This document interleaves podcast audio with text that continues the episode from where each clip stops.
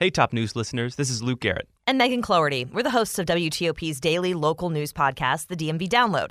Don't worry, top news from WTOP isn't going away, but we wanted to drop in and give you a taste of what we're producing a podcast that goes deeper into the biggest stories of the day. If you like what you hear, head over to the DMV Download podcast and subscribe.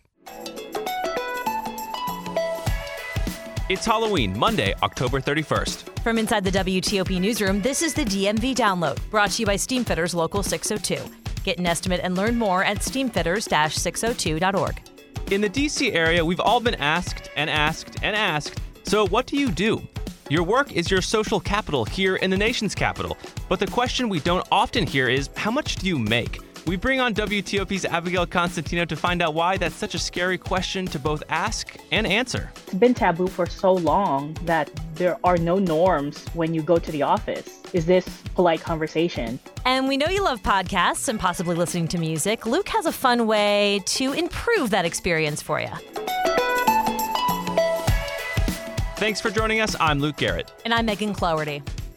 Pay parity, making the same amount for the same job, is a hard thing to pin down. It's hard to ask your coworkers what they make, which is often based on experience and time at the company. But it's also hard to answer this question some states have tried to create transparency around how much a position pays, and there are tricks to finding out whether you're getting what you should every two weeks. Here to help us out is Abigail Constantino, a WTOP digital editor who has a really great report on WTOP.com about this. And I wanted to ask you about that, Abigail, just to start. What gave you the idea for the story?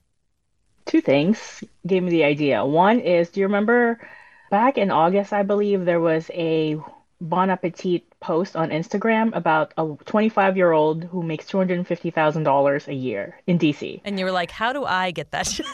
and I was like, who makes that money? Wow. Um, and how? And then also, there is something called Salary Transparent Street that sort of boomed back in April. And her name is Hannah Williams, and she started, she lives in Alexandria, I believe, and she went around in Old Town and Georgetown and would just go up to people and ask them how much you make, what do you do for a living, and whether they like what they did. And mm. that was all on social media, and they answered, right? I mean, like you kind of give you an idea of like how much a construction worker around here where it makes, or how much a scientist or whatever.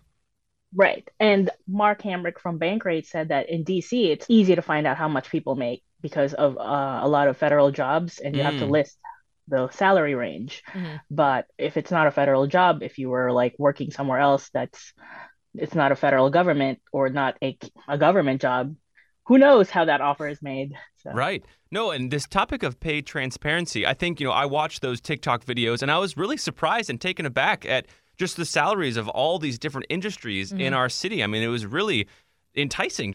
It's a touchy subject, though, to bring up with the people you know. Did the experts you spoke to talk at all about, you know, why it's kind of taboo?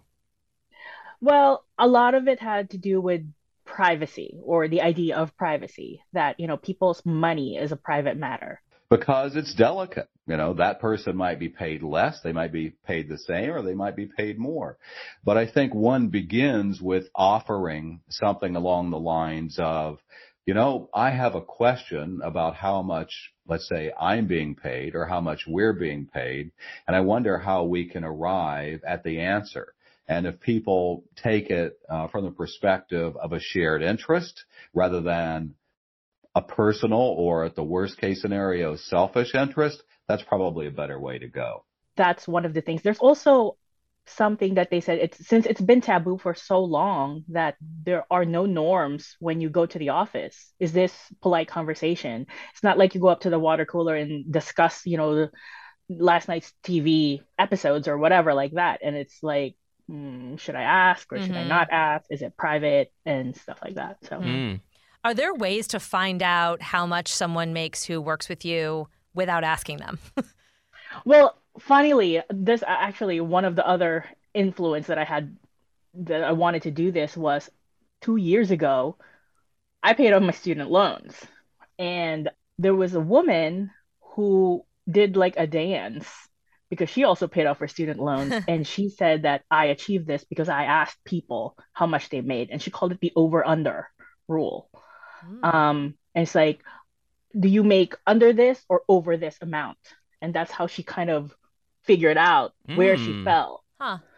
But um, I talked to Emily Dickens from SHRM, Society for Human Resource Management, and she said, go about it in a non-confrontational way. Like you go up to HR or your manager and Mhm. say, I want to know how much I make compared to other people, not like, why am I making less than this person? Mm. She also suggested that do your own research, come in with your own data and make sure that it's good data based on your industry, the size of your organization, and what other information you have about the organization. And make sure that you're comparing yourself not to your peers that you're working with within that organization, but the market for your industry. So you go to like salary.com or Glassdoor and see what the range is for your position in your industry in a similar company, not like, you know, I work in a small business and I do social media versus I work for a big business and I do social media because Right. those are going to be different. Right.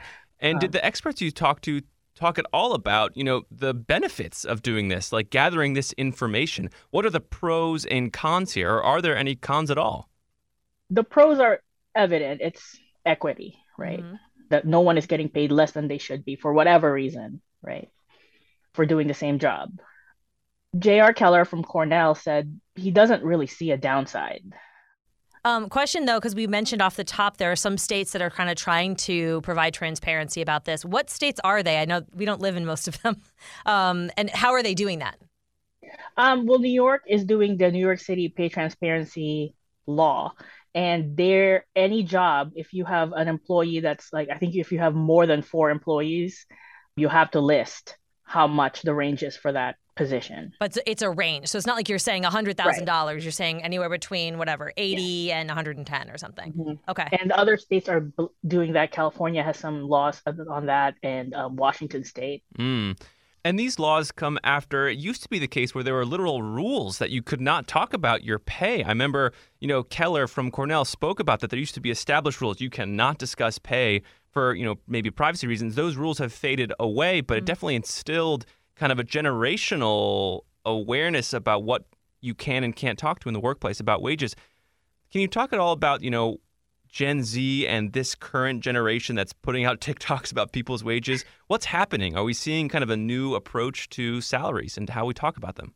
Yes, we are because Mark Hamrick from Bankrate said that they grew up, the Gen Z, the younger workers grew up in a time when information is readily available. They're always, you know, just with a click, you can find out something. And older generations didn't really grow up with that type of access. We're not very good in our society about having conversations about money and personal finances. It's something that's taboo in many households. And for more senior individuals, it may be something that frankly they've never had to have a conversation with their colleagues about and don't want to have that conversation. It's awkward. And there's also a lot of push for equity uh, with DEI inclusion. Right. I feel like it's one of those things like religion, politics, and money are the mm. things you don't talk about, right? And that's mm-hmm. all changing. Do you think that's the whole like DEI wave, if you will? A lot of companies are embracing that, rightly so. Do you think that is really opening up people to feel like I can, like, if we're being so inclusive here, like, let's talk about the elephant in the room?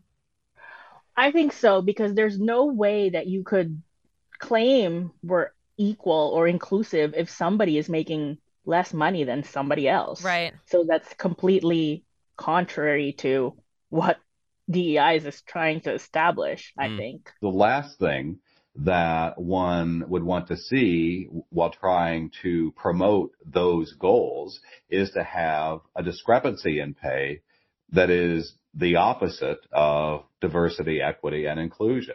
But there's another thing too that, you know, it's not just like, you know, oh, I found this out. There are other things to consider, not just the money. You know, there's like benefits. You know, I could be making less because my company is contributing a lot more to my retirement. Mark Hamrick from Bankrate also said there are other things to consider when you ask how much you make. It could be experience, it could be performance. And if it's performance, you you know that can be addressed by like, well, how can I get to that number? If Right. I'm not doing so hot as my other coworkers, then what do I need to do? So there's not just like it's not just a number. Mm. So there's issues. And so let's say you've done this data gathering, you've looked at the market, you've gone on to glassdoor.com, you know, you've submitted your information, you get other people's kind of information, or you've asked your coworkers. What do you do with that data? Let's say you're not getting paid as much as your similarly aged and experienced coworkers. What do you do at that point? I probably would go to my manager and ask, I have information that indicates that I am paid this much money compared to my other to my colleagues. Mm-hmm. and you know you can bring in you know based on my last performance appraisal i did great. So how can i be on par with them? Yeah. What do i need to do? You know i have an idea or I have specific information that indicates that I may be underpaid for this position, and I wonder what the justification for that is and whether there's a path toward being paid more or appropriately.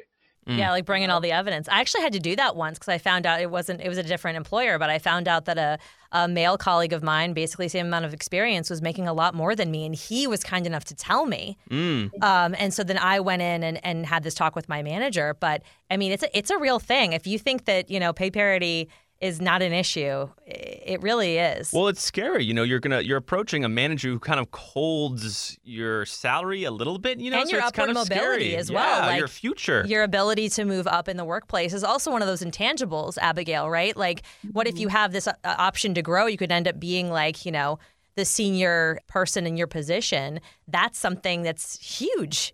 So. I think also that it's it's important to talk about it because if you keep it to yourself, I think it affects morale yeah. I think that it breeds a lot of resentment. You're always going to be suspicious about like mm. somebody. And maybe it if it you know, maybe you won't perform as much as you would because you feel underappreciated. So to have it all out in the open, I think is first of all, it's good for retention. It's good for mm-hmm. morale. Mm-hmm. And, you know, you could possibly get money, you know, what you're worth. yeah. No, knowledge is certainly power in this instance. In most instances, and we've been talking a lot about the perspective of the worker, right? But with the experts you talked to, did they explain what companies should be doing? Is there mm. anything companies can oh. be doing to kind of open up maybe their chest and make it really transparent, make it really easy so you don't have to like talk to and, you know, in the shadows, yeah. yeah. Um, so Emily Dickens from the Society of Human Resource Management said companies should have during their all hands meeting discuss wages and benefits and what the budget is for that, how they're paying people, and and also do an audit. It's called a pay equity, uh, a pay audit. Mm-hmm. Um, anytime, at least once a year. When companies do that, they can see, oh, so and so makes this much, but um, you know, this person was hired when the market was really bad, so came in at a lower salary, mm-hmm. and then this person doing the exact same thing came in when we had you know high revenue high profits mm-hmm. came in at a higher salary but they're ex- doing the exact same thing performing the exact same way mm. well super interesting you know because i think it's something that we're all thinking about you know we work with all these people who are so close to us and it's just this big question mark but it, it sounds like the experts you talk to are encouraging more information between workers and from managers to workers correct what makes you hesitant if you were to ask I, I mean, I think it's twofold. I think I would. I'm honestly a little nervous to get the information, right? And I've done this before, mm. but um, when I was told that I was making less, you immediately feel less. You know what I mean? Like it, it, it makes you feel really crappy. Personal. And, yeah. And I mean, like, you, it, you know, it, it, was a good thing for me because I was able to act on it. But I think there that fear of like, okay, what if I make less? It's going to feel so awful. And what if nothing happens because of it? Or what if I make more? I don't want to make someone else feel bad, right? Yeah. I mean, you don't want to make your a coworker who you work with every single day feel less than. So that yeah. was for me, that was the big deal. No, and I think uh, for me, I guess what would keep me, what would make me hesitate is those intangibles. Let's say it's someone who's maybe outside my generational group. It's like, oh, I don't know if they're comfortable about that. I feel pretty comfortable with people my age. Just like, hey, you know, what are you what are you doing? How you doing over there? Yeah, you know, this yeah. is what I'm doing. I'll maybe even offer up my pay and then see if they respond. And if they don't, you know, whatever, it's fine. Yeah. Um, that's kind of how I've approached it in the past few years is um, offering information because I don't really care what, if people know how right, you I like make. put it out there and yeah, then and then if I can gather information, but if it un- makes them uncomfortable, you know, Hmm. that's okay. Um, that's fine. I haven't gone to managers or HR to be like, hey, what do people like kind of around me make? Yeah. Um, and that was an interesting point that Keller, J.R. Keller from Cornell, made. That I was like, hmm, okay, that's that's that's okay to do. I might do that. But do they have to tell you, Abigail? I mean, is it is it something that if you go to your HR, depending on the company or where you where you work, do they have to tell you what your coworkers make? I would hope that they won't tell. I would hope they won't tell how much, like a personal Right, like Jim makes amount. this. Right, yes, yeah, because I think that would that would border the privacy. totally. I know you said that they can give you kind of anonymous what people in your current position kind of generally make. It's more of like a range you can ask them Okay, for. okay. And how your personal pay, because you obviously know that, compares to that range. They Yeah. wouldn't be giving out personal information. And but yeah, it, w- it won't tell me that you know so and so makes right, this much. because that would be and that would be a has breach two of more days of vacation than you. And I'm Well, like, that's uh, another thing. Okay, so if you find out you make a little bit less, but you have like another week of vacation, you got to weigh your options. That's true. Right, and and that's why they're saying it's not just a number. Right. It's, um, You probably could ask your coworker how much vacation they get. That Oh, might yeah. be something that people are like, oh, it's this. Yeah. And you can, you know, negotiate that next time around. Abigail Constantino, this has been so helpful and just really interesting. Thanks for your time. Thanks. See you later. And after the break, can you imagine going into an art museum without your glasses? Well, you might be doing something similar when you're listening to music and podcasts on your phone. Stick around and I'll tell you how to optimize your digital listening experience. Backed by the experience of its hardworking members, Steamfitters Local 602 is ready to take on your next commercial, heating, cooling, HVAC, or refrigeration project. Steamfitters Local 602 adds value to our community through its partnerships with local contractors and building owners, all while keeping the focus on improving the lives of its members and their families throughout the DMV. For work that's on time and on budget, go to steamfitters-602.org to schedule your next project. That's steamfitters-602.org. Steamfitters Local 602, changing lives. Explain your DNA on, on 10 cases, man. You're inside the police interrogation room with the alleged Potomac River rapist. I'm not guilty on any of this stuff. So calm, so reasonable. Could this be the man who terrorized women for nine years before murdering a brilliant scientist two decades ago? Experience one of the most fascinating true crime podcasts available. Join crime reporter Paul Wagner for Unknown Subject, Season 3 of WTOP's American Nightmare series. Search American Nightmare Podcast on all podcast platforms. And before we go, I kind of want to talk about sound. I know you're super into this, and I want to. I want the people to hear you. So, radio people are obviously more likely to be audiophiles. People who are kind of obsessed with sound and how Yeah. things sound. Right. Because it's our work, it's what we do. You know, we have nice mics, we have a nice processor, and we want to give our audience the highest quality sound. Mm-hmm. But something I realized recently is that our phones, which is how we get most of our sound, music, podcast, etc., they also can get optimized and improved for sound. Interesting. So it's sort of like not whatever you're hearing out of your phone may not be the best version that it could provide you. Exactly. We're doing all of our work on our side, you and me, you know, to make this podcast sound the best it can. But people's phones and the and the applications the sound comes through Spotify, Apple, SoundCloud, all of that. Mm-hmm. You can actually go into those apps and make the sound quality like a lot better, like Wait, fourfold. What? Yeah, yeah. So, and this might be well known. It was new to me a few weeks ago. New to me. But you basically go into your streaming service of choice. I have Spotify. So you go to Spotify, there's a little gear icon. Okay, like Click the settings guy. Right, exactly. Click that guy, and then there's a section that says audio quality. And then it opens up, and there's four levels of audio quality there's poor audio quality, uh, regular, Is it set on high, poor? and very high. the default is poor No. because just because it's it takes less data, you know, it, like higher quality stuff just takes more bits of data. Okay, wait though. So if you change it to super super amazing sound, are you gonna like not gonna not gonna be pay able to it? like are you not gonna be able to use your phone basically because It depends. So if you have a cellular plan that's limited, you probably want to just do regular or high. But what's nice in Spotify, no regular or poor? regular or poor, right? Yeah, depending on how much space you have. Now, if you have an unlimited, unlimited plan, just do high quality, and you'll really notice it. But what's cool in Spotify is they have cellular specifications, and they also have Wi-Fi specifications. So Wi-Fi can totally take it. You're paying for it, you know. Right. I would just hit that like Wi-Fi 'Cause you're at home category to anyway. very high quality. Yeah. So I did tests at my like kind of home speaker setup, which is like you know nice quality Which speaker he's setup. also obsessed with, by the way. And there's an entire big three foot speakers from the that. 80s are really great. I could talk forever about that. But I did a test. And if you use classical piano, it's like the best or one of Hmm. the better types of music because it's strings, you know, you can really tell the quality of it. And I toggled between poor and very high sound quality night and day. You could totally hear it. Like it really, the richness and everything. yeah. Anyway, so if you're listening to this podcast and you're like, oh, wow, this they should have better sound quality, check out your little settings, you know? We we can sound better. just just know, and it, it's Help it's up out. to you. It's up to you. It's not up to us. No, yeah, and it's if so you funny. if you have music that you love, it always surprises me how much better the music I already love sounds when it's higher quality. Yeah. You know, these musicians are putting so much effort and time to making it perfect. So you might as well help them out and you know just put that high quality sound on. I love that you're geeking out on this and you're sharing your geekiness with us. Do it, you know, news you can use. That's that's that's today's show, really. And that'll do it for us today on the DMV Download. We are brought to you by Steamfitters Local 602, and our music is by Real World. Give us a review and rate our show if you get the chance. Spotify, Apple, all those cool places. You can find us on social media, also on our website, dmvdownload.com, where you can become a VIP listener.